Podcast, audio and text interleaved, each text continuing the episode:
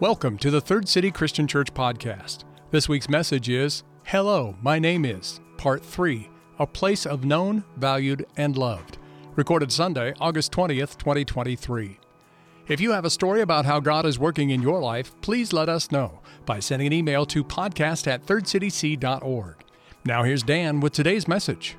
Uh, several years ago, before uh, we moved back here to Grand Island, I was the director of Christian Student Fellowship, a campus ministry that uh, we as a church uh, support financially, and uh, have had a lot of kids go there, and uh, some of their staff are from Third City. And one of my biggest responsibilities there was fundraising which I know some of you kind of like you're grabbing onto your wallet, right? Like that guy is here today. I'm not that guy anymore. Um, I was pretty decent at it. We had a, a pretty large staff, and um, I was able to go talk to people about investing in this ministry, but I wanted to be better at that craft. And so I went to some seminars, went to a, a fundraising camp in Arizona, and then uh, uh, I committed to an every month meeting with a fundraising coach uh, that I met with in Omaha. And uh, we would get together. His name was James. And uh, I, the first, first time I showed up, I had my notebook opened and I was ready just to start writing all this advice down. and that first time, he really only said one thing to me. He looked at me and he said, Dan, there's, there's two kinds of people in the world. There's people who show up into a room with the attitude of, here I am. And then there's people who show up uh, into a, a, room with this attitude of, there you are. Uh, and I don't know if it was the greatest fundraising advice I've ever heard, uh, but it was some of the best leadership advice I've ever heard. That we have that choice of how we show up with people. Uh, and and, and how we encounter people for the first time, meeting them. And it's one of the things that I love most about Jesus is the way that he showed up into any situation with an attitude of, there you are.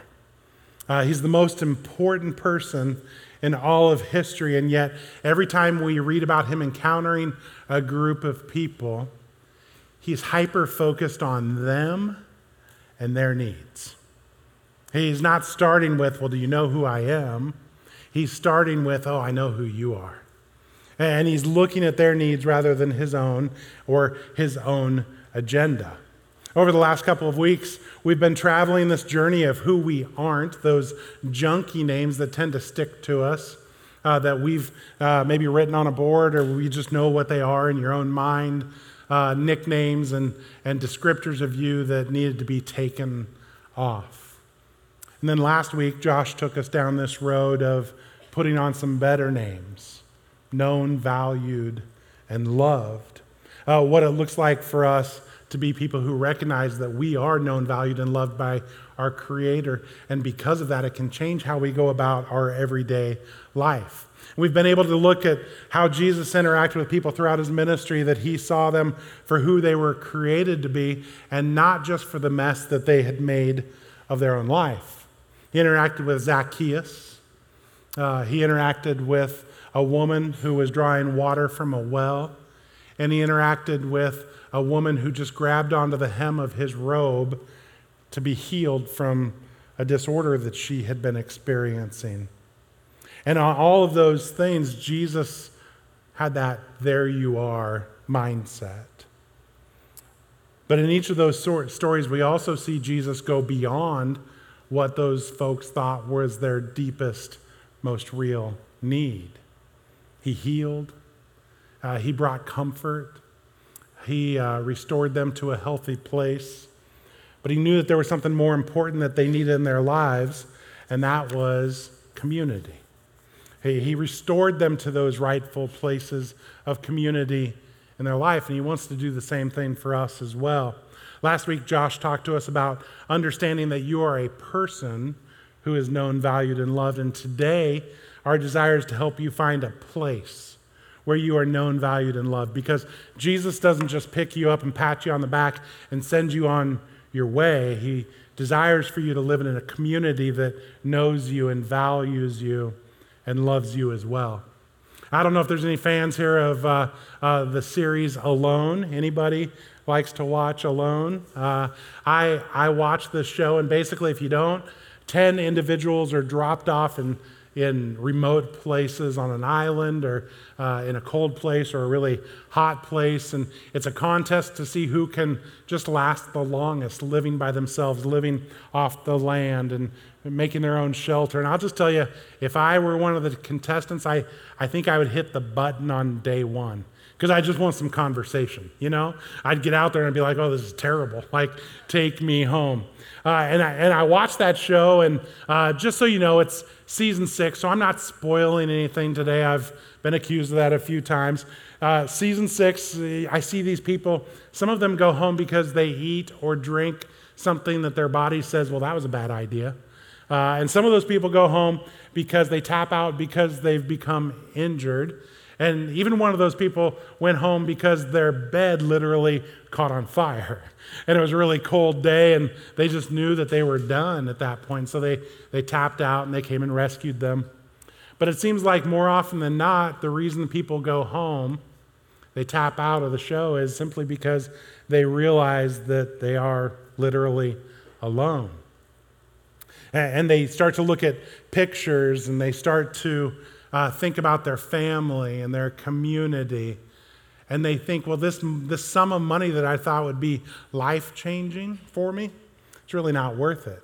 It's really not worth it. I just want to be with the people who I love and the people who mean so much to me. See, uh, the show highlights what we know to be true. We were not created to be alone. We're meant to live in community. Bob Goff said something like this He said, uh, Make sure you go through life on a bus and not a unicycle. There's a lot of truth in that, right? That, that we're called to life, we're created for life that is about not just us, but people around us. The great poet of the 1980s said it this way Sometimes you want to go where everybody knows your name, and they're always glad that you came. And there's a lot of truth in that. The need for community, it's wired into us. And when people don't find a good and healthy place of community, they'll settle for something that is lesser than. Knowing this, Jesus spent his three years of ministry pouring into his followers so that they would be ready upon his return to be with God. They'd be ready to start Jesus' idea of the church a movement of people who would, as we phrase it, that they would worship and serve and grow together. And the first time we really see that take place is in Acts chapter 2. Now, the first 40 verses of Acts 2, uh, we read this long sermon that Peter gives to people. And he says basically, hey, the Son of God was here. The one that we've waited for for generations was here. And instead of following them, following him, you had him killed. But there's good news, he told them. He has risen from the dead, and you can still follow him. And people are so cut to the heart that they said to Peter, What should we do? And Peter looks him square in the eyes, thousands of people, and he says, Repent and be baptized for the forgiveness of your sins. And we read that that day, 3,000 people entered into that relationship of Jesus as their Lord and Savior. and then we pick it up in verse 42, where it kind of describes to us what that early church looked like. They suddenly go from uh, the, being these followers of Jesus who could all fit into an upper room to being this group of people that needed to rent out extra seating. And verse 42 starts off this way it says, And the believers devoted themselves to the apostles' teaching, to the fellowship, to the sharing of meals, including the Lord's Supper, and to prayer. A deep sense of awe came over them all, and the apostles performed many miraculous signs and wonders. And all the believers met together in one place and shared everything they had. And they sold their property and possessions and shared the money with those who had need. They worshiped together at the temple each day, met in homes for the Lord's Supper, and shared their meals with great joy and generosity, all the while praising God and enjoying the goodwill of all the people. And each day the Lord added to their fellowship those who were being saved. See, the believers were devoted. That's the word that they use. And they're devoted to these four things they're devoted to the Word of God, they're devoted to each other in community, they're devoted to meals together, especially the Lord's Supper, and they're devoted to being people of prayer. See, this Acts church, our model, it had two ways of gathering. Uh, the Acts church had rows, large gatherings of people like we do here on Sunday morning. We couldn't set up chairs in, in any other way and fit as many people in here as we do. And the early church was the same. It says that all the believers met together in one place. That's a lot of people. They met together in the temple courts, and as the church grew throughout that region and throughout the world, they took this same model and they moved it to other places. That whenever possible, they would meet together in rows. But the Acts church also had circles, smaller groups of people meeting together in homes, maybe pulling up chairs or whatever they had for couches, whatever it was for them, they, they made it possible to meet together in those smaller groups of people in what we would call circles. It says they met in homes for the Lord's Supper and shared their meals with great joy and generosity. And then it says all the while, and we would just say at all times, whether existing in rows or circles, they praised God.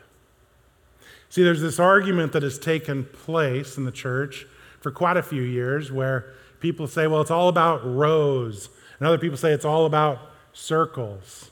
And we love our rows. We love to sing together and experience that. And we love to listen to a sermon and just experience each other in that way. I was talking to someone after, between services who said, I showed up today and someone was in my seat. But he got over it. He found a different seat. We just, we love to meet together in rows. And this army, this row army, is usually led by a preacher, right? Who's just pretty fired up about we ought to be meeting in rows, right? Yeah, it's a little scary if you really look at it. But there's another team, there's team circles, and they'll say something like this they'll say, hey, if you can only make it to one thing during a week, make sure you go to your home fellowship, make sure you go to your group.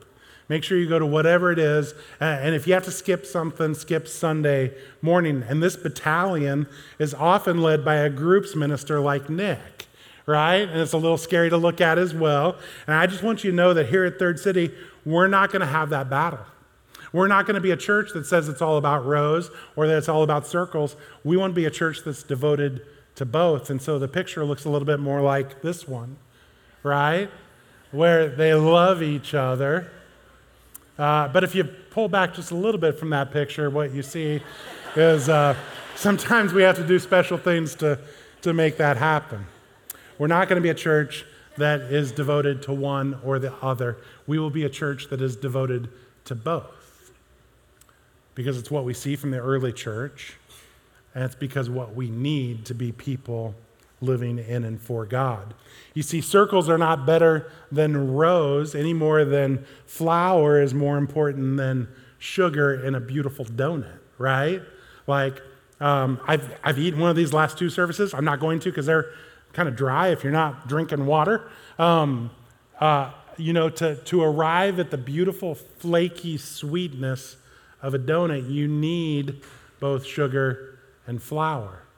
If you put just flour in there, it might get fluffy, but you won't want to taste it. If you just put sugar in there, it might be really sweet, but uh, it's going to be pretty dense. Both are important. The same thing is true in a church. Not flour and sugar, but circles and rows. We need both. And by you being here this morning, it tells me you already see the value of rows.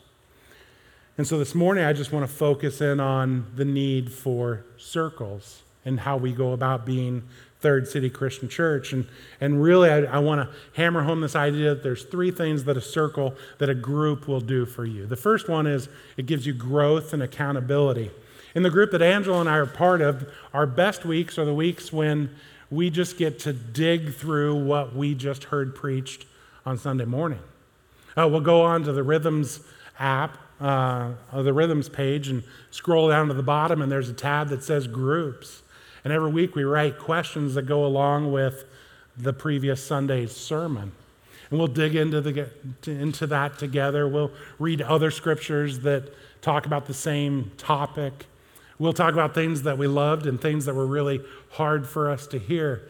And we grow together by doing that. Ephesians 4 says this it says, Then we will no longer be immature like children. We won't be tossed and blown about by every wind of new teaching.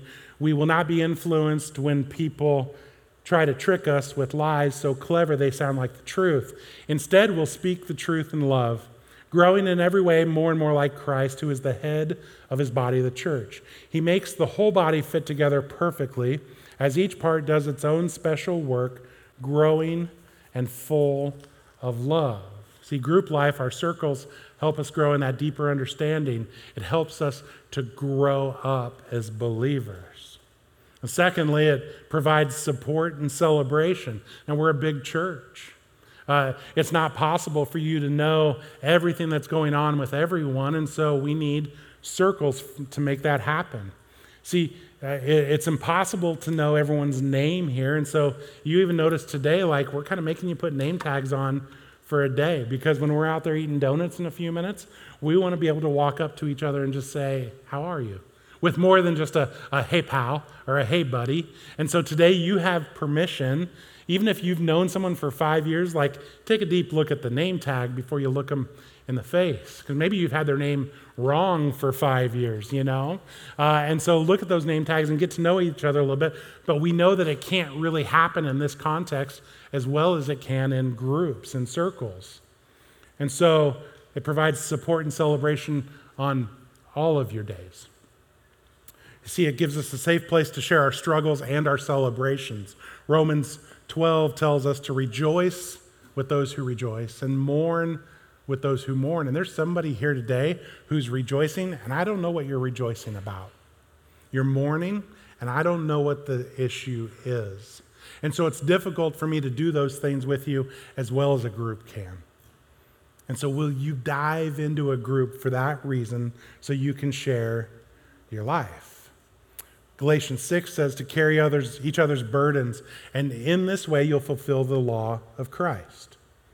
I've seen a couple of examples of this happening really well over the last couple of weeks. People who I go to visit in a hospital, and uh, they just can't wait to tell me about the people from their group who are loving them and taking care of them. Uh, and I, I want to share all of their story with you because it's pretty private. But I would like for you to watch a story that we put together about Becca, someone who has found her way into group life here. So my name is Becca Niemeyer. I grew up in Hastings, Nebraska. Um, I was homeschooled. My family owns a whole bunch of businesses, so that was a big part of my life. I also went to the Evangelical Free Church, so I grew up volunteering for them and was heavily involved in camping ministry as well. Loved the church that I grew up in, but needed needed some people my age, needed some people to um, do life with who were in the same stage of life as I was. I met Hannah Beck, and she invited me to come to church with her one week. So she was serving um, at the church, and I sat down with that group. Um, quickly got involved with Revive while starting to go to the church.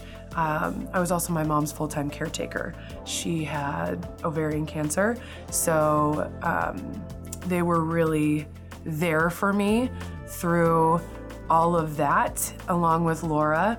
It's crazy to think that with a church this big, that she saw me and she knew me from the very beginning, from the very first weeks. She sought me out and she's made eye contact with me every single week and said hello to me. And it was cool to see that even with a church this big, they know who you are in January, my mom passed, and it was really cool to see not only Ransom and Brittany, but um, the rooted people, all of those people reach out. And that was a big reason I got so connected was because they made that effort and I felt very seen by them. Feeling known. It was just so cool to see that they took the time to get to know who I was. I, I will say that there were there were points that the only reason I got out of the house was because of Revive. Like, I'm not kidding. Like, I wasn't eating, nobody knew what was going on. But because Ransom was checking in on me, I got out of the house and put on a brave face, but still saw people because I, I'm very much a people person. I always want to be around people, but there there were points where I was hiding from the world and nobody knew it because I was really good at hiding it until Ransom or Brittany would message me and that was the only reason I was at church that week or revive and I'm I grew up in church. I never missed a Sunday. So I wanted to come here to be not seen at the beginning because I was in such a place of hurt. I wanted to see, okay, what is this church about? Not feel like, oh, they saw me, so now I can't sneak out, you know? But um, it's what I needed.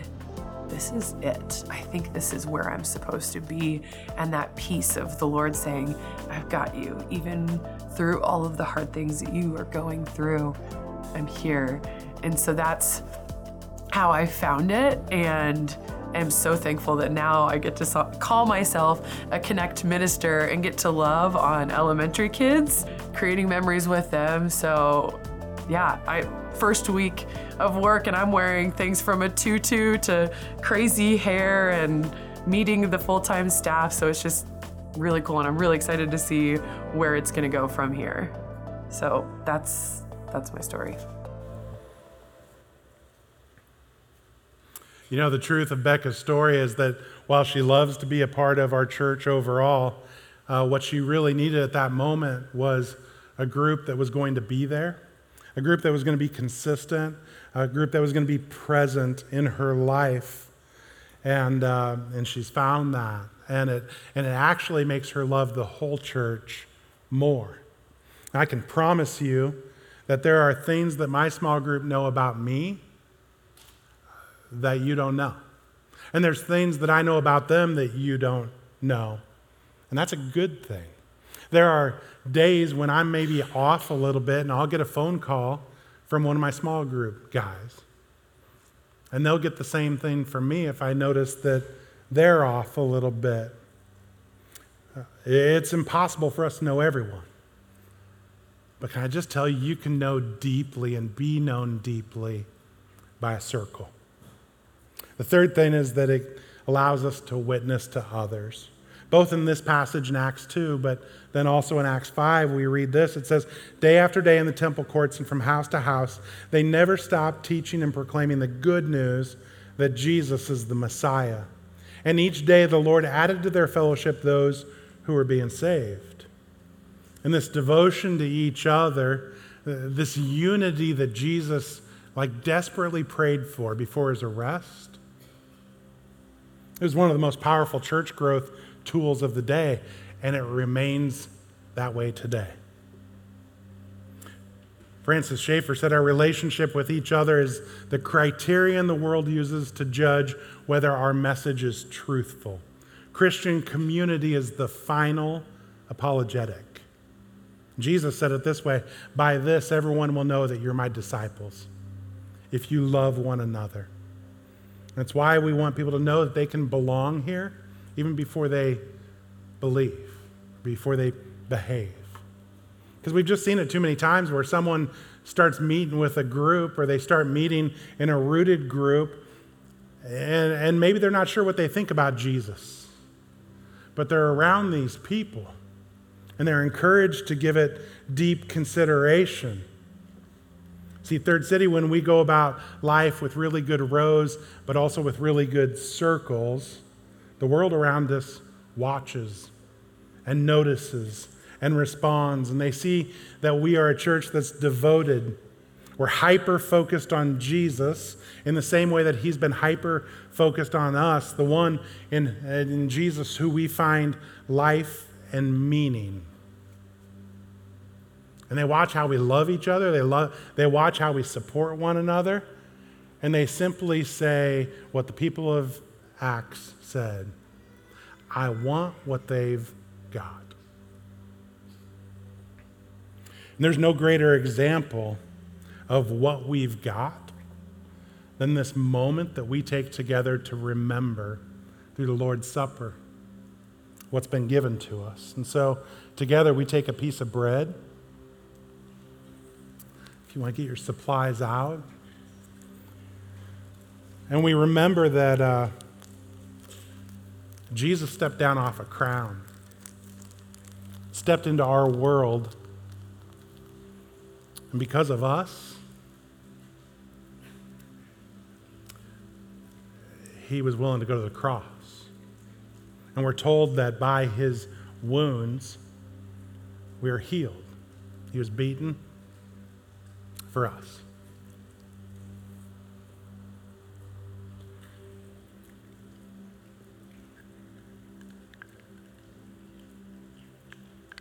Then we take uh, the blood, the fruit of the vine, this cup, and we give thanks for the fact that the blood of Jesus, it was not spilled. It was willingly poured out for you and for me.